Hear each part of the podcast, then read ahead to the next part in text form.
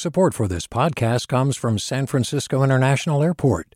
At SFO, you can discover award winning flavors and unique shops all before takeoff. Learn more about what's at SFO at flysfo.com. Hi there, I'm Rund Abdelfatah from Throughline. If you're listening to this podcast, you know that KQED produces exceptional storytelling that keeps you informed, inspired, and entertained. Their podcasts cover issues from your neighborhood to the entire country and everything in between. Support this work today. You can help us continue to bring quality podcasts to your ears. Just head to donate.kqed.org slash podcast. That's donate.kqed.org slash podcast. From KQED. Hey, it's Marisol, the Right Nowish producer and here to make a correction. An earlier version of this episode incorrectly stated how many children were detained at the US Mexico border. We should have said that over 600 children were still separated from their families when Paola de la Calle started the Quilt Project in December. Our apologies for the mistake. It's been removed. On to the show. Mic check, check one, check two. Are we here? All right, we're here right now ish. Greetings and welcome to Right Nowish. I'm Pendarvis Harshaw. Today we're talking to an artist whose work focuses on home, identity, borders, and nostalgia. Taking the lead is Right Nowish producer Marisol Medina Cadena. This week's guest is Paola de la Calle. She's a printmaker, collage maker, textile artist, and more. And I want to start off by describing a flag she made that immediately caught my attention. It's made of black satin, and at the bottom hangs a long black fringe. On the flag, Paola stitched a collage of photographic prints that symbolize her childhood. At the center is a dollhouse with lots of brightly colored wallpaper. Vines grow out of either side of the dollhouse, and atop the vines, Paola placed a Polly Pocket toy, a bottle of Pine Sol, Vaporub, and an international calling card. A gray van is parked in front of the house, and below it hangs a gold chain. On top of the dollhouse, Paola added a famous mountaintop from Colombia, where her family is from. Emanating behind that is an agave plant, which gives the mountain a sort of halo.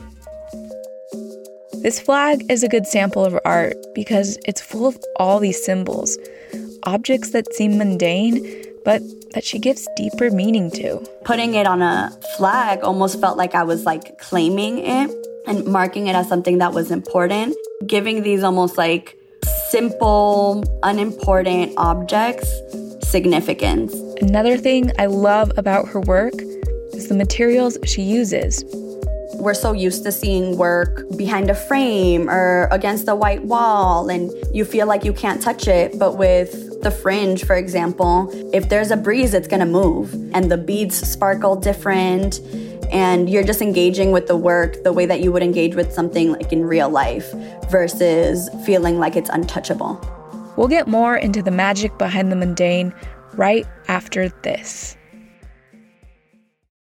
Hi, I'm Sasha Khokha, host of the California Report magazine. Every week, we bring you stories about what connects us in the giant, diverse Golden State. Because what happens in California changes the world. I love this place. We were once seen as like the place to be, California. The land of milk and honey. That's where you go to Sunshine State, but we just have challenges right now. KQED's California Report magazine. New episodes drop every Friday, wherever you get your podcasts. Hey, what's up? I'm Pendarvis Harshaw, the host of KQED's Right Nowish podcast. Donations keep independent journalism alive and healthy, and you support outstanding journalism when you support KQED. So if you haven't yet, check out donate.kqed.org slash podcast. That's donate.kqed.org slash podcast. This week is the culmination of a project that Paola de la Calle has been working on for six months. What began with virtual events and caravans throughout San Francisco has evolved into a multi city art installation. On May 1st, the 100th day of the Biden Harris administration, Paola and a coalition of Bay Area artists and organizations are going to the U.S. Capitol, where they'll be unveiling a series of quilts inspired by the AIDS memorial quilts. Their aim? To raise awareness of the children and teens held in ICE custody. The quilts themselves have images of joy and healing and resistance. Each of the quilts is 9 by 14 feet, a little bit more than 600 square feet altogether. When Paola began this project in December, that number represented the roughly 600 children who were still separated from their parents. And they also stitched together a bunch of different voices from poets across the United States with a relationship to the border. And also really focus on the afterwards, which is what happens with the trauma, what happens once they are reunited, and how do we take responsibility for what we caused. Paola designed five of the quilts. They share the same background a big blue sky, and her collage kind of floats in the air. In one section, there's a patch of dirt with a map of the Americas. Rising above the map is the arm of Lady Liberty, holding her torch. Next to the small arm are these relatively huge baby hands reaching towards the sky. And not far off lies a Guatemalan worry doll. Very large, the worry doll, and typically those dolls are really small, and people hold them to spell like whatever worries that they have. It's almost like a an offering that you're putting into this doll so that it's not in you anymore. And I see an image of a jewelry box stitched near the hands. Can you tell us about that? Inside of the jewelry box, there's a ring that says quince años because we're not seeing or hearing the stories of the teenagers that are also in detention centers who can process what's going on. We'll have very vivid memories of this as well. Your work consists of printmaking, ceramics, textiles, and now this beast of a quilting project. What's behind the desire to work in all these different mediums? For me, I used to call myself a printmaker because it was what I was mostly doing. But it, I came to a point where I was like, I'm getting really bored or I'm getting really tired of paper. So I started experimenting with other materials. Textiles for me have a lot of significance because my tia Tata used to work as a seamstress for Coach. I used to sit with her by the sewing machine. She taught me how to sew clothes. She taught me to sew buttons. She used to make quinceañera dresses. So it was really something that was embedded in my childhood and in my memories. And it felt really natural for me to start working with fabric before the pandemic, I was working on this really large textile piece that I had kind of put away for a while. But when the pandemic hit and the shelter in place order happened, I hung that fabric between the wall of my bedroom and bathroom, taking it apart and putting it back together. It like has gone through an entire transformation and it became a sort of meditative experience. And, and I think that has really prepared me for these quilts because it was the largest I had ever worked before. And it it really changed the scale of what I thought was possible with the work that I was doing. It's been interesting to be able to switch between mediums and see how they all kind of influence each other and how now they're kind of starting to get pieced together. That makes me think of the history of quilting. If you go to a museum in the United States, they usually label textiles as craft or folk art. And because these art forms are usually made by women, especially black and brown women, craft art or folk art is often deemed like less artistically rigorous and less valuable. What do you think of this? It's interesting because I think that there's a lot of notions of labor also attached to that kind of art. Quilting, sewing, textile work is highly intensive on the body, and they are done usually by women. In so many ways, art institutions kind of mirror where we are as a society as well in devaluing the labor that black and brown women do or working class people do. And I think it's important to try to disrupt those spaces and figure out the ways that we can push the narrative of what craft art is or what folk art is and why we call it that and why we create those distinctions.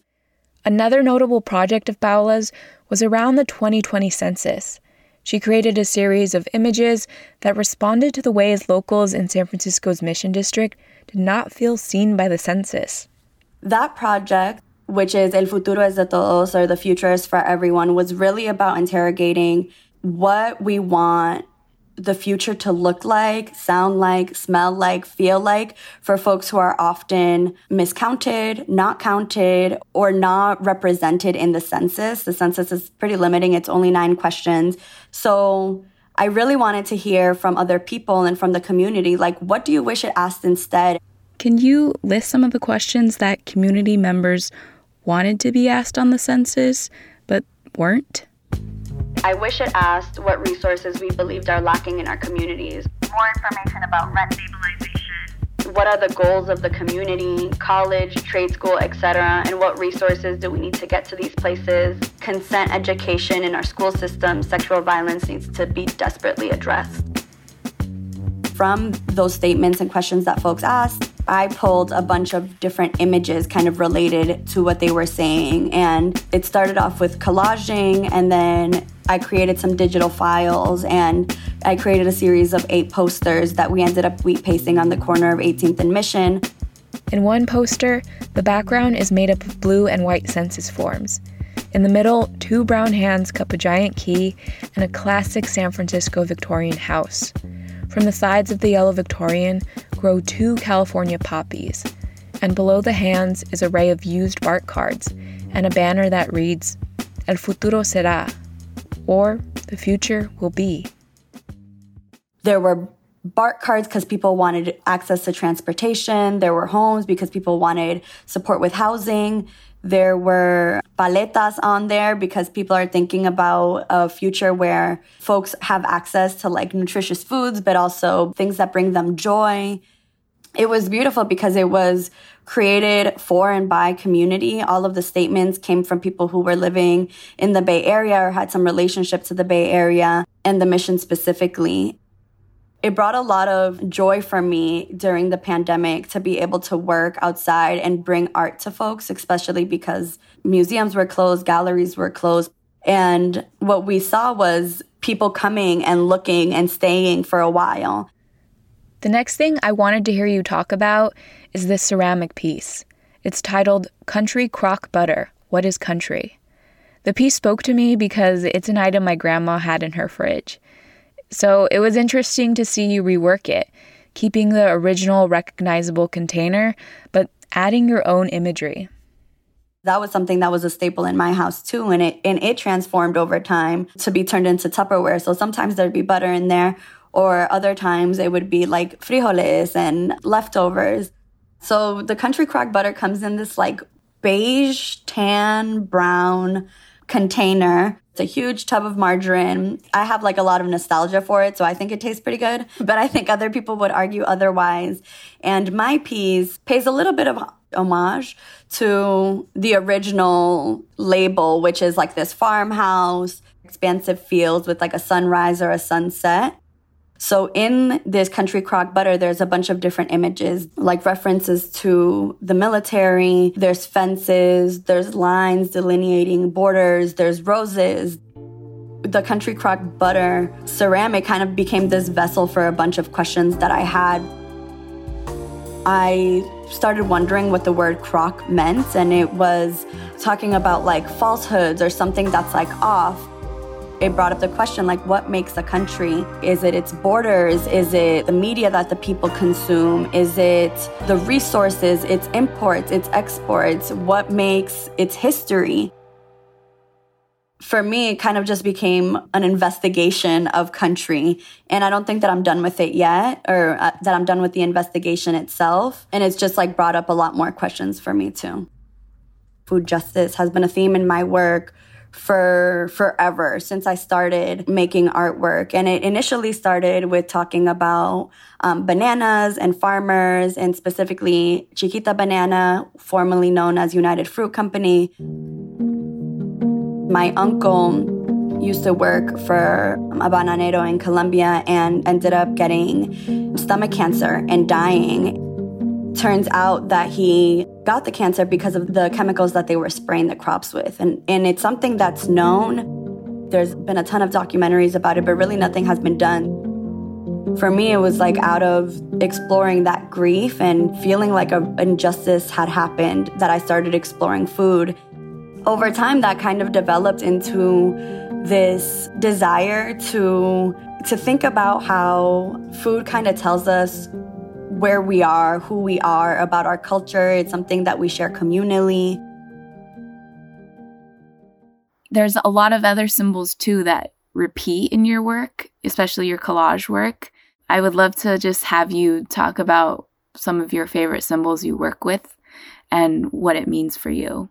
The calling cards are kind of symbolic of exchange. The idea of papers, right? And thinking not just like people being documented or undocumented, but the calling card itself as a paper that kind of defines a piece of someone's identity. And for me, is a way of exchange or transfer across borders wherever there were calling cards, we would stop. We would buy the $5 ones, the $10 ones, the $20 ones, um, so that we could communicate with our family in Colombia. I am first generation, but my parents and my sister migrated to the United States and uh, were undocumented. Some still are. And just like grew up in an immigrant family, mixed status. The coffee bean appears in my work, but I've also used coffee itself as like a dye for some of the textiles that I've used. And that really is about home and these feelings of being in community with people. When you go to Colombia, the first thing that someone's gonna ask you if you go into their home is si quieres un cafecito, do you want a little bit of coffee? And it's also a Colombian export, and I think sometimes it shows up in my work in that way as well. Also, I noticed the pine sol, or is it pine sol? I actually don't know to this day, but I would love to know what it means for you. Yeah, so my parents um, cleaned houses for a living. And for me, Pine Sol was just like a scent that I associated with going t- to work with my parents, which we did often. Like vacations for us were not vacation from school. It was like we're going to work with my parents. So Pine Sol is a scent that I think is brings up a lot of feelings of um, nostalgia, but also honoring the labor that they did when they were cleaning houses. What did they think about like you making meaning of very mundane things for them? I think in the beginning they were like, why are you? But now they're the ones that are like sending me pictures of things. And my mom recently sent me a picture of my father holding a broom. And she was like, your dad wanted to pose next to it just in case you want to use it. So I think, I think now they're like super into it. And we've had a lot of conversations about why this is important for me, why I'm making this work. And now they're a part of it. So sometimes I'll be like, Mommy, send me a picture of this. Or I like take screenshots of our WhatsApp conversations and include them in artwork. I love that. You're making art that is speaking to like local concerns here, but your work just has a very global message. So I would just love to hear what you think about that kind of duality that coexists. I think it shows how connected we are and the threads that kind of unite us. The fact that it connects to a more global community as well just shows that what we're going through, the struggles that we have, our joys, our successes, the ways in which institutions work and systems work for or against us are not that different. And I think, if anything, it, it gives us power. That was Right Nowish producer Marisol Medina Cadena talking to the multi talented San Francisco based artist Paola de la Calle. The quilting project that Paola described at the top of the show will be displayed near the U.S. Capitol this weekend. To stay in the loop about that and the rest of the art campaign, follow at Galeria de la Raza. And to see more of Paola's collages, follow her on the gram at Paola de la Calle. That's Paola spelled P A O L A. Now, time to show some love to our team. Our editor is Jessica Placzek. Our engineer is Sil Muller. The engagement team is Jacqueline Carbajal, Lena Blanco, Kiana Mogadam, and Sarah Pineda. KQED execs are Erika Aguilar, David Marcus, and Holly Kernan. I'm Pendarvis Harshaw. Back in the host seat next week. Till then, peace. Right Nowish is a KQED production. Do you love learning about the San Francisco Bay Area? Its history, its people, its unique blend of cultures? Then you should check out the Bay Curious book. I'm Katrina Schwartz, editor and producer on the Bay Curious podcast, and I'm here to let you know that for the month of May, we've worked out a sweet deal for KQED podcast listeners. Right now, you can get the Bay Curious ebook for $1.99. That's right, $1.99. Just search for Bay Curious wherever you get your ebooks or find a link in our show notes. This offer does expire at the end of the month, though, so you'll want to act on it fast. Happy reading!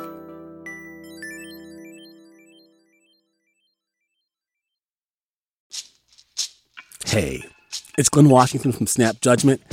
And if you love what you're hearing, and I know you love what you're hearing, please consider becoming a KQED member.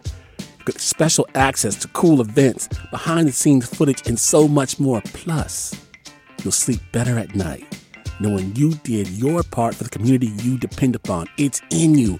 Please be in it. Visit donate.kqed.org slash podcasts to sign up now.